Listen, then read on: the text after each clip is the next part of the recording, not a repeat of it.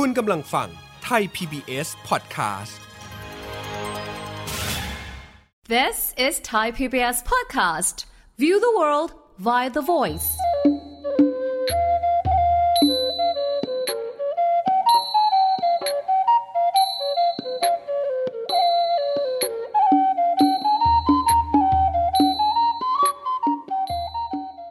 ัสดีครับคุณผู้ฟังต้อนรับเข้าสู่รายการรอยจารึกบันทึกสยามทางไทย PBS Podcast กับผมกสิดิษฐ์ อนันทนาธรที่จะมาฟื้นอดีตในประวัติศาสตร์สยามซึ่งสะท้อนกับความเปลี่ยนแปลงที่เกิดขึ้นในสังคมไทยทั้งทางเศรษฐกิจการเมืองสังคมและวัฒนธรรมผ่านเรื่องราวของบุคคลต่างๆในหน้าประวัติศาสตร์ไทยรอยจารึกบันทึกสยามกับกสิดิษฐ์ อนันทนาธรคุณผู้ฟังครับวันที่8มีนาคมของทุกปีเป็นวันสตรีสากลที่มีขึ้นเพื่อรณรงค์เรื่องความเสมอภาคทางเพศและเรื่องสิทธิสตรีส่วนวันถัดไปวันที่9มีนาคมนั้นเป็นวันคล้ายวันเกิดของบุคคลสำคัญของโลกคนหนึ่งที่เป็นชาวไทยนะครับจันโป๋ยอึ้งภากรบุคคลสำคัญของโลกที่ได้รับการยกย่องจากยูเนสโกในวาระ100ปีชาตการเมื่อวันที่9มีนาคม2559หลายคนอาจจะเคยพอได้ยินชื่อของอาจารย์โป๋ยอึ้งภากรมาบ้างนะครับเช่นในฐานะผู้ว่าการธนาคารแห่งประเทศไทยที่ยาวนานที่สุดหรืออธิการบดีมหาวิทยาลัยธรรมศาสตร์ในช่วงที่มีวิกฤตการณ์ทางการเมืองช่วงเดือนตุลาคม 2519แต่เบื้องหลังการทำงานรับใช้ชาติทำงานรับใช้สังคมมาอย่างมากมายของท่านนั้นอาจารย์ป๋วยมีผู้หญิงคนสำคัญหลายต่อหลายคนในชีวิตครับที่มีอิทธิพลมีส่วนเกื้อหนุนที่เกื้อกูลอาจารย์ป๋วยจนทำให้ท่านสามารถเป็นอาจารย์ป๋วยผู้สร้างแรงบันดาลใจให้กับเราหรือคนที่รู้จักกับท่านได้วันนี้เราจะมาคุยกันเรื่องผู้หญิงในชีวิตของอาจารย์ป๋วยครับคุณผู้ฟังครับรอยจารึกบันทึกสยามในวันนี้อยู่กับศาสตราจารย์ดร.ยงยุทธ ยุทธวงศ์นักวิทยาศาสตร์คนสำคัญของประเทศไทยอดีตรัฐมนตรีว่าการกระทรวงวิทยาศาสตร์และเทคโนโลยีและอดีตรองนายกรัฐมนตรีครับแต่ในวันนี้เราชวนอาจารย์ยงยุทธมาคุยกันในฐานะหลานชายของลุงป๋วยเพราะคุณแม่ของอาจารย์ยงยุทธคุณระเบียบยุทธวงศ์เป็นน้องสาวแท้ๆของอาจารย์ป๋วยอาจารย์ป๋วยเป็นลูกคนที่4จากทั้งหมด7คนส่วนคุณแม่ของอาจารย์ยงยุทธเป็นลูกคนที่5นะครับสวัสดีครับภาพของลุงป๋วยในความทรงจำของอาจารย์เป็นอย่างไรบ้างครับเป็นลุงใจดีเราดีใจทุกครั้งที่ได้พบเป็นผู้ซึ่งมีความอบอ้อมอารีต่อครอบครัวมากแล้วก็เรื่องของการทำงานก็เป็นที่รู้จักกันอย่างดีเพราะฉะนั้นก็เป็นความภูมิใจของครอบครัวของทุกคนครับทุกคนในครอบครัวของเราอย่างทุกคนที่เป็นลูกของแม่ของผมเนี่ยก็ได้รับการอบรมสั่งสอนว่าให้พยายามทำให้เหมือนลุงไม่เหมือนเพียงทีเดียวก็ยังไม่เป็นไรแต่ว่าให้พยายามทำให้ดีอย่างลุงผมจำได้ว่าอาจารย์เคยเขียนในบทความในนิตยสารสารคดีครับบอกว่าอาจารย์ป๋วยเนี่ยเป็นเหมือนมาตรฐานทองคำของครอบครัวอยากให้อาจารย์ช่วยขยายความเรื่องนี้ครับครอบครัวของผมนี่ก็เป็นครอบครัวที่มาจากทางเมืองจีนมาตั้งแต่สมัยตายายทางครอบครัวไม่ได้มีฐานะดีอะไรแต่ว่าเมื่อมีลุงเป็นผู้ที่ทำให้ครอบครัวของเราเป็นที่รู้จักเป็นที่ยกย่องนะครับในสังคมในตอนนั้นเนี่ยอย่างมากเนี่ยทุกคนในครอบครัวก็เลยพูดถึงว่าลุงป๋วยนี่เป็นเหมือนมาตรฐานทองคำนะครับของครอบครัวและคำชมที่ดีที่สุดของเด็กๆก็คือได้รับการเปรียบเทียบว่าโอ้เหมือนลุงเลยอย่างเช่นเมื่อพี่ที่เป็นญาติของผมนะครับที่บุญเสริมอึ้งภากรเนี่ยได้รับทุนไปเรียนที่ประเทศญี่ปุ่นเราก็บอกว่าโอ้ดีมากทำตัวเหมือนกับลุงซึ่งได้เคยได้รับทุนรัฐบาลไปเรียนที่ประเทศอังกฤษเมื่อผมสอบชิงทุนของรัฐบาลได้ไปเรียนที่ประเทศอังกฤษก็ได้รับคำชมเชยเช่นเดียวกันว่าโอ้ดีมากทำเหมือนลุงเลยก็คือสามารถที่จะได้รับทุนของรัฐบาลนะครับด้วยความพยายามของตนเองเนี่ยเพื่อที่จะไปเรียนก็ถือว่าเป็นมาตรฐานแต่ว่าลุงก็เป็นมาตรฐานที่ผมเรียกว่ามาตรฐานทองคำเพราะว่าเป็นมาตรฐานที่สูงมากซึ่งเราได้รับการอบรมกันมาว่าต้องพยายามไปให้ถึงนะครับแต่ว่าในชีวิตจริงนั้นเนี่ยอาจจะไปไม่ถึงในที่สุดแล้วก็ยังไม่ได้ดีเท่าแต่ถึงอย่างไรก็ตามทุกคนก็ได้รับการสั่งสอนเช่นนั้นนะครับว่าน่าจะต้องพยายามทำให้ถึงมาตรฐานที่ลุงได้มีอยู่นะครับถึงไม่ถึงก็ไม่เป็นไรเราพยายามทำให้ดีที่สุด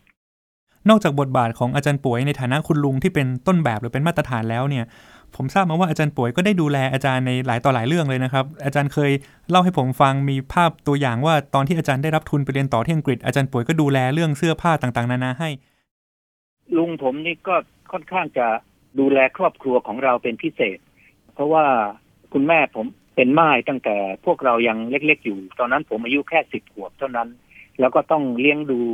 ครอบครัวทั้งหมดด้วยตัวเองโดยการรับตัดเสื้อขายก็มีรายได้ไม่มากนะแล้วเราก็ได้ทราบว่าลุงเนี่ยก็จะช่วยเหลือให้การช่วยเหลืออยู่เป็นประจำผมค่อนข้างจะคิดว่าลุงเนี่ยค่อนข้างจะเอ็นดูผมมากเป็นพิเศษแต่อย่างเช่นเมื่อผมเด็กๆมากเนี่ยก็เอาของขวัญมาให้ซึ่งเป็นหนังสือของเด็กผมยังจำได้ที่จริงผมก็เกือบจะโตแล้วก็ยังเอาหนังสือเป็นแบบการ์ตูนของเด็กมาให้นะครับไอ้ที่หมี3ตัวที่มีซุปร้อนเย็นซุปอุ่นกำลังพอดีอะไรทำนองเนี้ยเอามาให้ผมอ่านก็รู้สึกสนุกก็ถึงแม้ว่าตอนนั้นโตไปแล้วนะฮะที่จะอ่านหนังสือพวกนี้แต่ว่าเป็นความตั้งใจดีของลุงแล้วก็ตอนที่ผมได้รับทุนจากรัฐบาลซึ่งตอนนั้นก็จบโรงเรียนแล้วนะครับแล้วก็ได้รับทุนเพื่อจะไปเรียนปริญญาที่ในอังกฤษเนี่ยนะครับทางด้านเคมีลุงก็ดีใจมากจำได้ว่าวันหนึ่งเนี่ยขับรถมาเองนะครับแล้วก็บอกว่าเอาเราไปคุยกันหน่อยนะครับในเรื่องที่จะไปที่อังกฤษเนี่ยลุงจะได้สอนแล้วท่านก็ขับรถพาผมไปตามที่ต่างๆคือเจตนาก็ไม่ใช่ให้พาไปไหนหรอกเจตนาก็คือนั่งอยู่ในรถแล้วท่านก็เปิดดนตรีไทยไปด้วยนะครับเพราะว่าลุงเนี่ยชอบดนตรีไทยมากก็เปิดไปด้วยแล้วก็ในขณะเดียวกันก็คุยกันเรื่องต่างๆเรื่องของชีวิตในอังกฤษที่เราควรจะทำตัวอย่างไรมีเพื่อนฝูงอย่างไรเวลาที่ไปเรียนที่มหาวิทยาลัยควรจะทำอย่างไร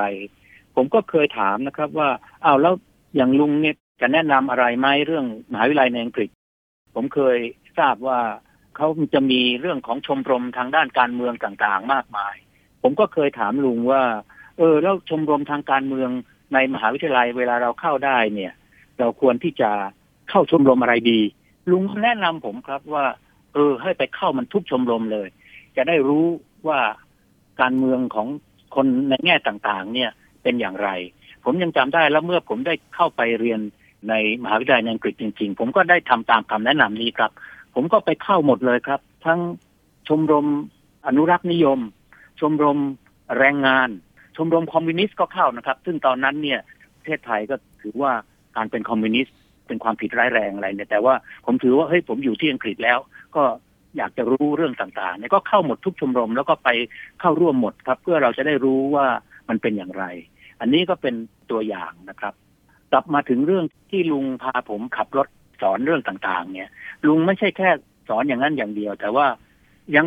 เขียนคำแนะนำนะครับมาในกระดาษที่ผมยังเก็บเอาไว้เลยวาดรูปด้วยนะครับว่าเนี่ยไปที่อังกฤษให้แต่งตัวอย่างนี้นะครับให้ไปซื้อเสื้อพูลโอเวอร์ให้ไปซื้อกางเกงเกรย์แฟลนเนลให้ซื้อชุดนี้นะฮะกี่ชุดชั้นไหนอะไรพูดละเอียดมากถุงเท้าอะไรต่างๆ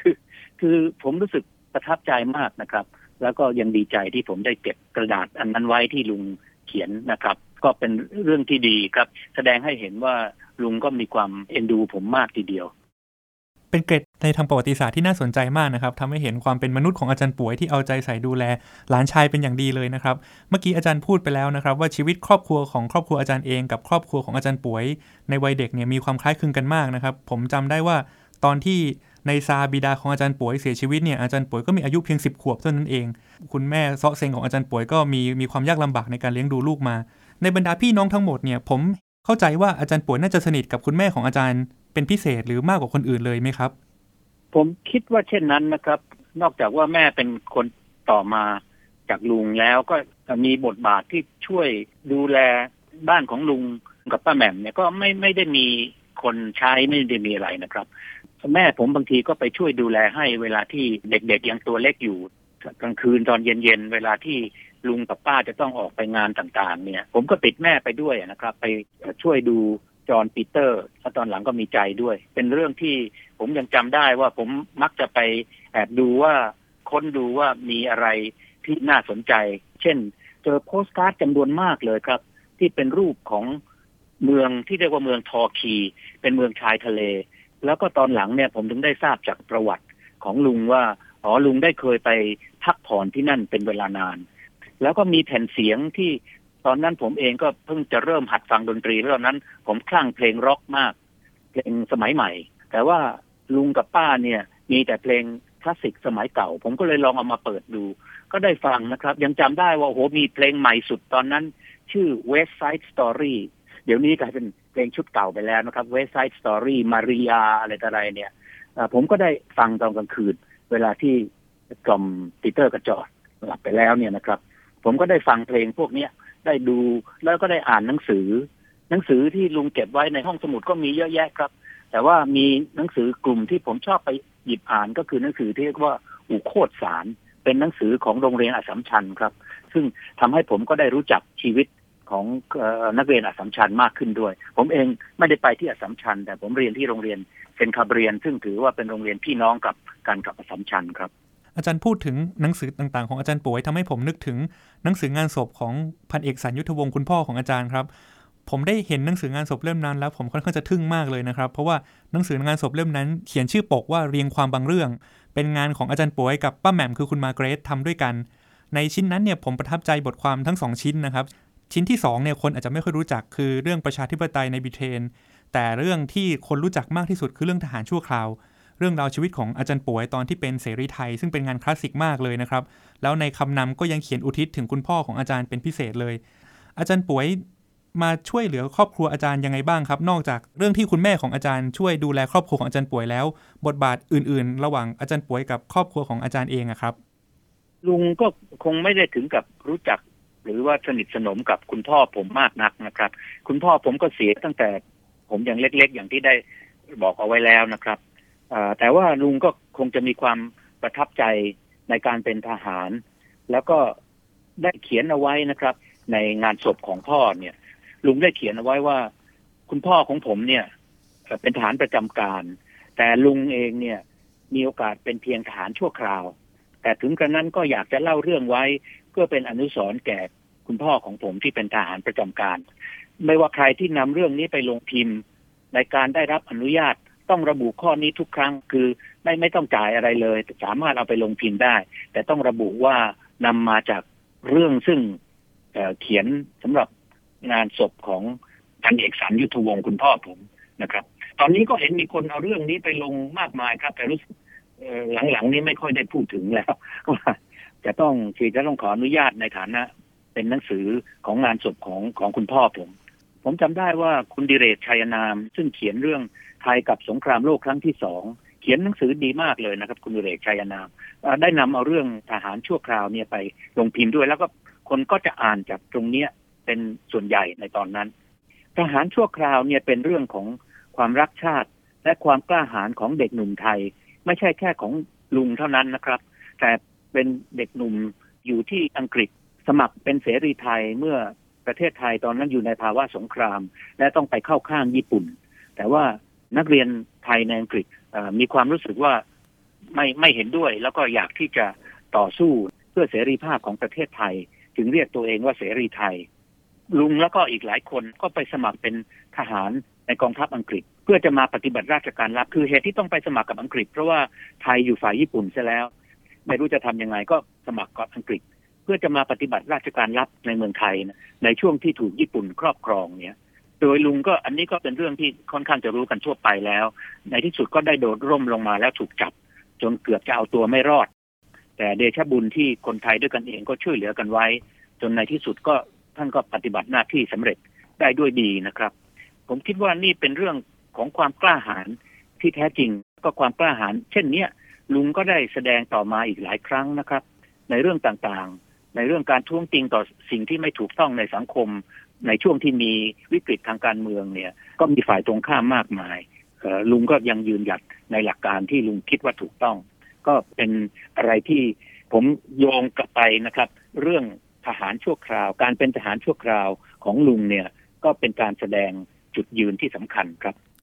มีส่วนหนึ่งที่ผมประทับใจในบทความทหารชั่วคราวนะครับเมื่อสักครู่ที่อาจารย์พูดถึงว่าอาจารย์ป่วยกระโดดร่มเข้ามาปฏิบัติราชการลับแล้วถูกจับแต่ว่ามีคนไทยช่วยเหลือต่างๆนานาจนสุดท้ายสามารถปฏิบัติภารกิจของเสรีไทยได้อย่างรุ่งเรืองสมบูรณ์เนี่ย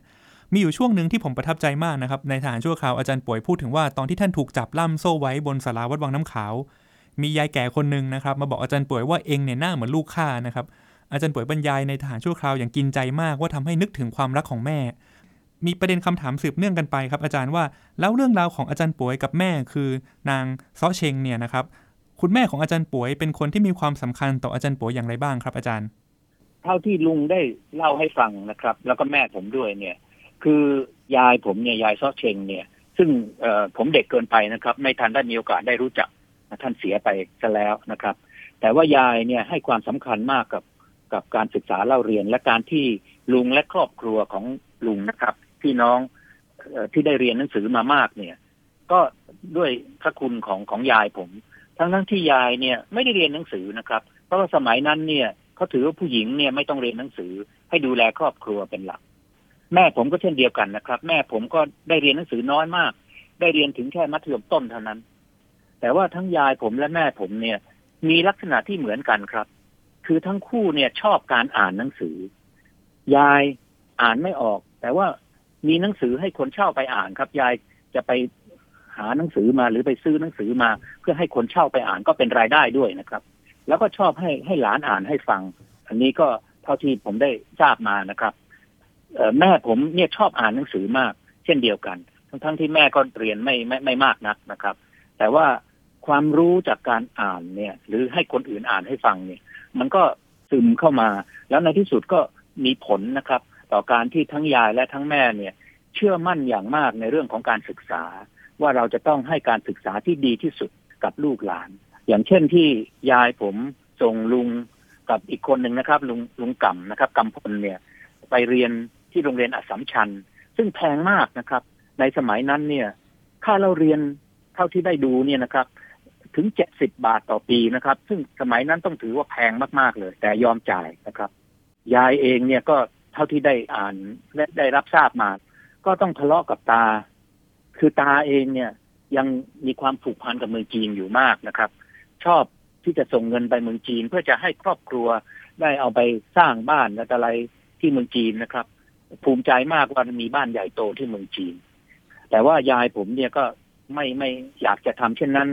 มากนักตาของผมเนี่ยส่งลูก2คนแรกไปเรียนที่เมืองจีนแต่จะส่งคนที่3คนที่4ต่อไปนะครับ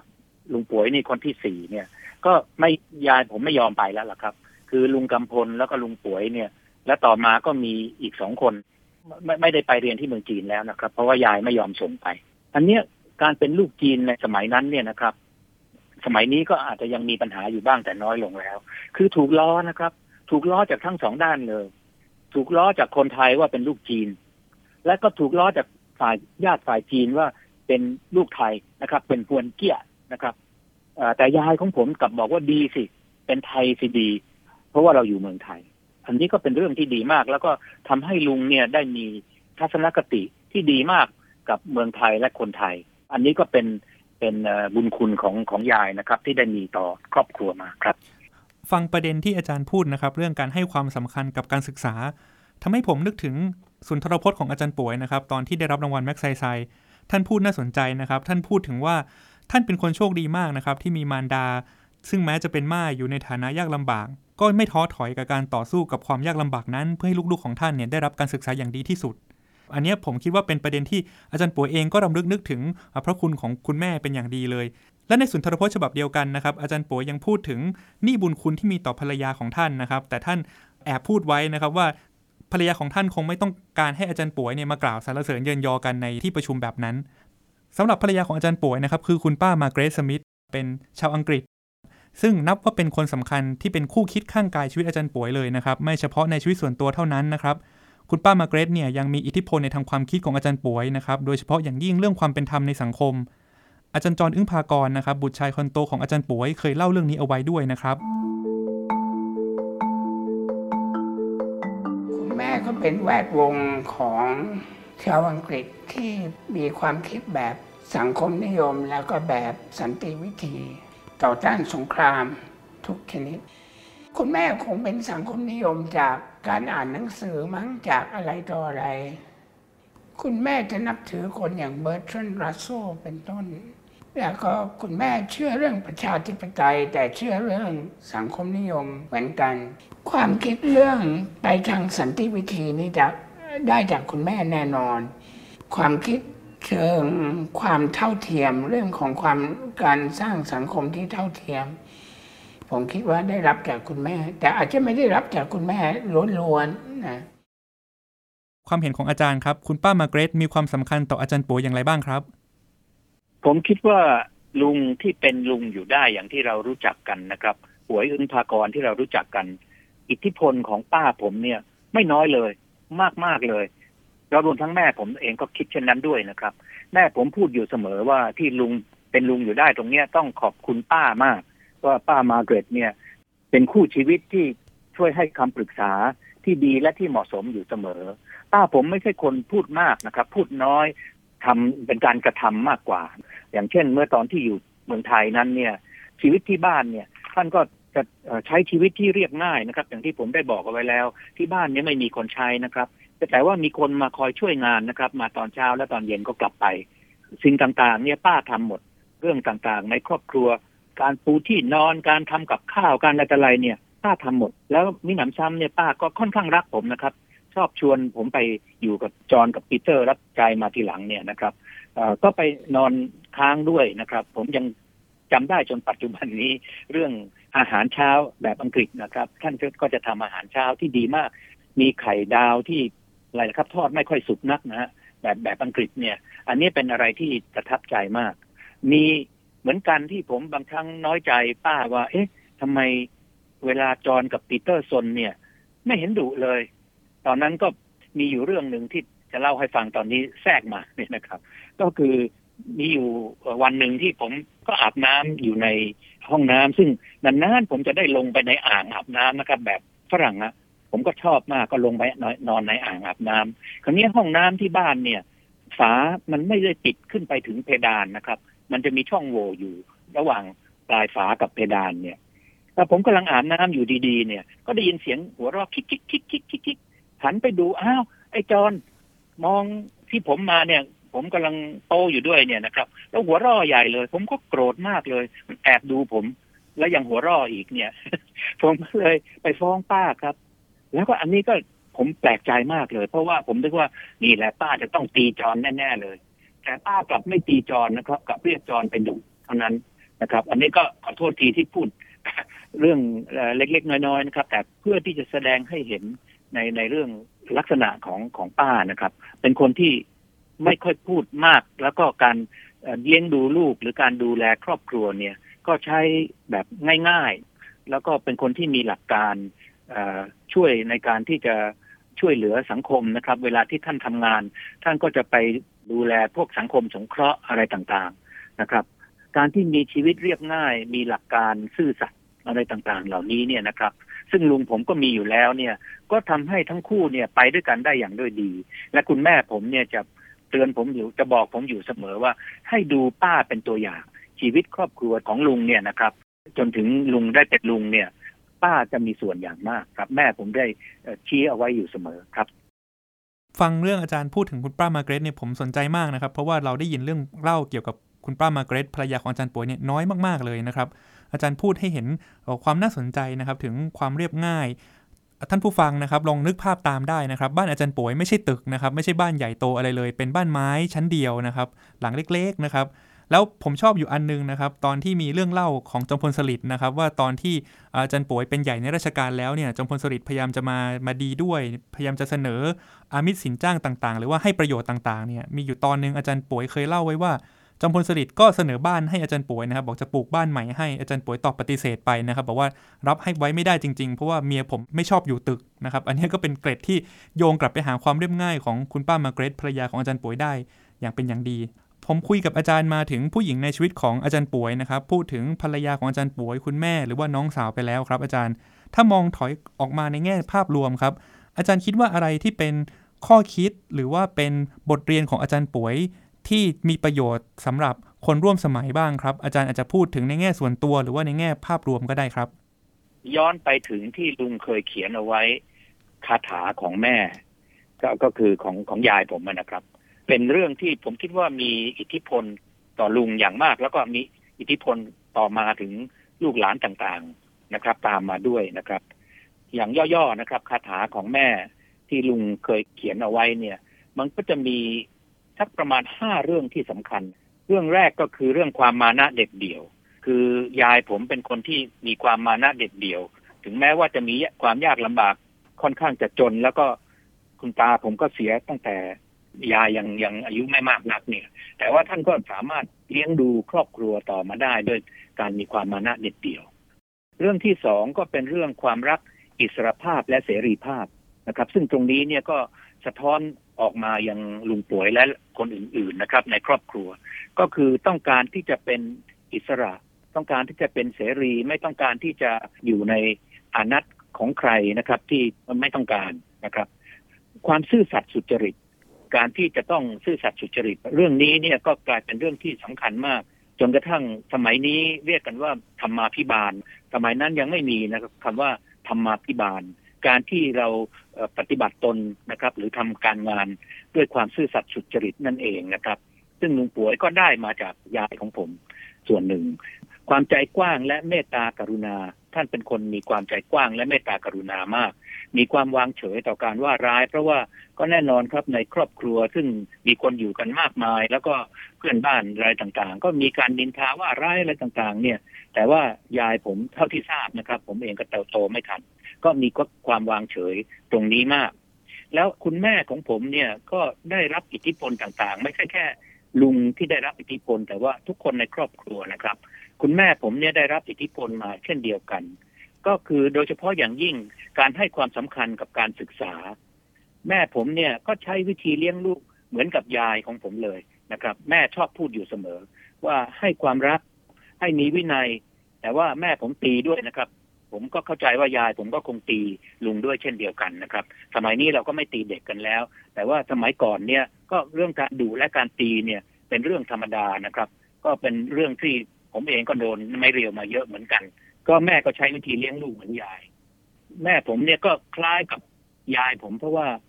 พ่อผมเนี่ยก็เสียเมื่อตอนผมอายุ10 ขวบแต่ว่าตาผม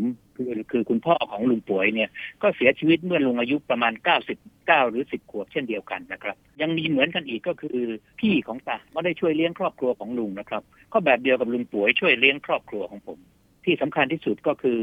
ยายกับแม่ก็ให้ความสำคัญกับการศึกษาเล่าเรียนซึ่งเมื่อกี้ผมก็เล่าให้ฟังแล้วนะครับว่าการที่ยอมเสียค่าเล่าเรียนมากมายสูงทีเดียวในการส่งลูกไปที่โรงเรียนอัสสัมชัญคุณแม่ผมก็ลูกชาย3 คนก็ส่งไปที่โรงเรียนเซนคำเรียนทั้งหมดและทั้งที่ค่าเล่าเรียนก็ค่อนข้างแพงแต่ว่าถือว่าเป็นการลงทุนที่เหมาะสมอันนี้ก็เป็นเรื่องที่เป็นคาถาของยายผมครับขอบคุณอาจารย์ยงยุทธ ยุทธวงศ์มากนะครับที่มาคุยกับเราสนทนากับเราถึงเรื่องผู้หญิงในชีวิตของอาจารย์ป่วยครับสวัสดีครับตั้งแต่ตุลาคมปีกลายประชาชนและราชการไทยได้พยายามเปลี่ยนแปลงระบบการปกครองของประเทศเราให้ถูกต้องชอบธรรมยิ่งขึ้น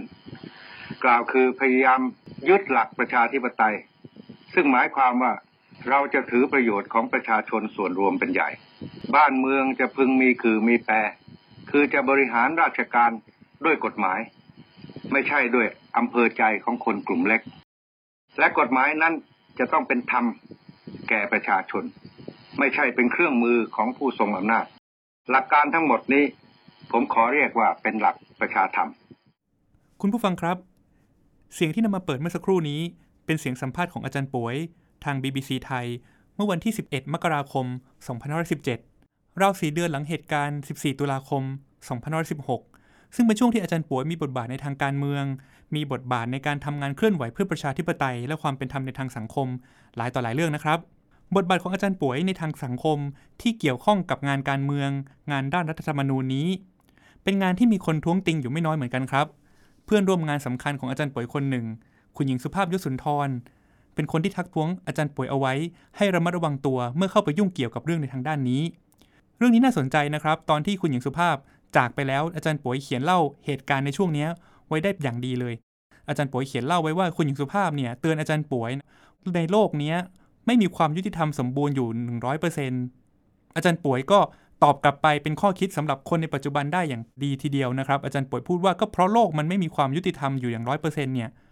พวกเราที่ทำงานอยู่จึงต้องใช้ความพยายามเพิ่มเป็น2เท่าเพื่อให้อย่างน้อยที่สุดงานที่เราทำนั้นจะได้เข้าใกล้เคียงกับความยุติธรรมสมบูรณ์ให้ได้มากที่สุดสำหรับคุณหญิงสุภาพยศสุนทรนะครับเป็นเพื่อนร่วมงานคนสำคัญของอาจารย์ป่วยในธนาคารแห่งประเทศไทยมีบทบาทในทางเศรษฐกิจไทยเป็นอย่างมากอาจารย์ป่วยได้ยกย่องคุณหญิงสุภาพยศสุนทรไว้ว่าถ้าคุณหญิงสุภาพเกิดก่อนอาจารย์ป่วยมีอายุมากกว่าอาจารย์ป่วยแล้วลองสลับตำแหน่งกันให้คุณหญิงสุภาพเป็นเจ้านายเป็นหัวหน้าอาจารย์ป่วยเป็นลูกน้องเหมือนอย่างที่อาจารย์ป่วยเป็นหัวหน้าของคุณหญิงสุภาพในทางความเป็นจริงนั้นผลของงานที่ทำมาในทางเศรษฐกิจไทยในธนาคารแห่งประเทศไทยก็คงได้ผลอย่างเดียวกันนอกจากนี้แล้วคุณหญิงสุภาพยศสุนทรยังเป็นกัลยาณมิตรคนสำคัญของอาจารย์ป่วยนะครับสามารถพูดคุยถกเถียงท้วงติงอาจารย์ป่วยได้อย่างเต็มที่อาจารย์ป่วยเคยเล่าเอาไว้เองด้วยนะครับว่ามีหลายต่อหลายครั้งที่คุณหญิงสุภาพยศสุนทรกล้าพูดกับอาจารย์ป่วยตรงๆว่าอาจารย์ป่วยไม่ทันเล่ห์เหลี่ยมของคนที่เข้ามาหาท่านไม่ทันคนที่คิดร้ายต่อท่านจนบางครั้งคุณหญิงสุภาพถึงขนาดพูดว่ามัสเซอร์นิเซอร์จริงๆเลยอาจารย์ป่วยเคยเป็นครูที่อัสสัมชัญนะครับที่โรงเรียนนั้นเขาเรียกครูผู้ชายว่ามัสเซอร์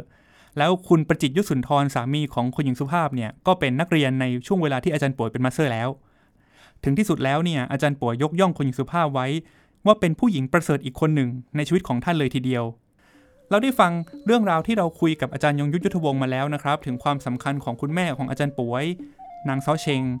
ภรรยาของอาจารย์ป่วยป้าแหม่มมาเกรตน้องสาวของอาจารย์ป่วยอย่างคุณระเบียบยุทธวงศ์คุณผู้ฟังครับกว่าที่อาจารย์ป่วยจะได้รับการยกย่องให้เป็นบุคคลสำคัญของโลกจากยูเนสโกเป็นข้าราชการระดับสูงที่มีบทบาทในสังคมไทย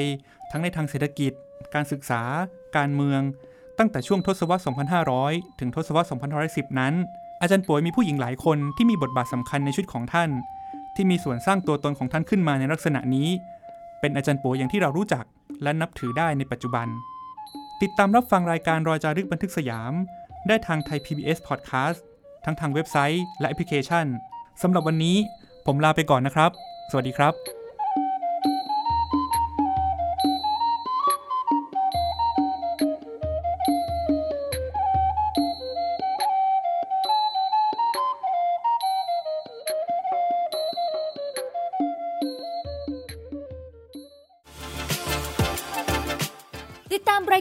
ทางเว็บไซต์และแอปพลิเคชันของไทย PBS Podcast Spotify SoundCloud Google Podcast Apple Podcast และ YouTube Channel Thai PBS Podcast Thai PBS Podcast View the world via the voice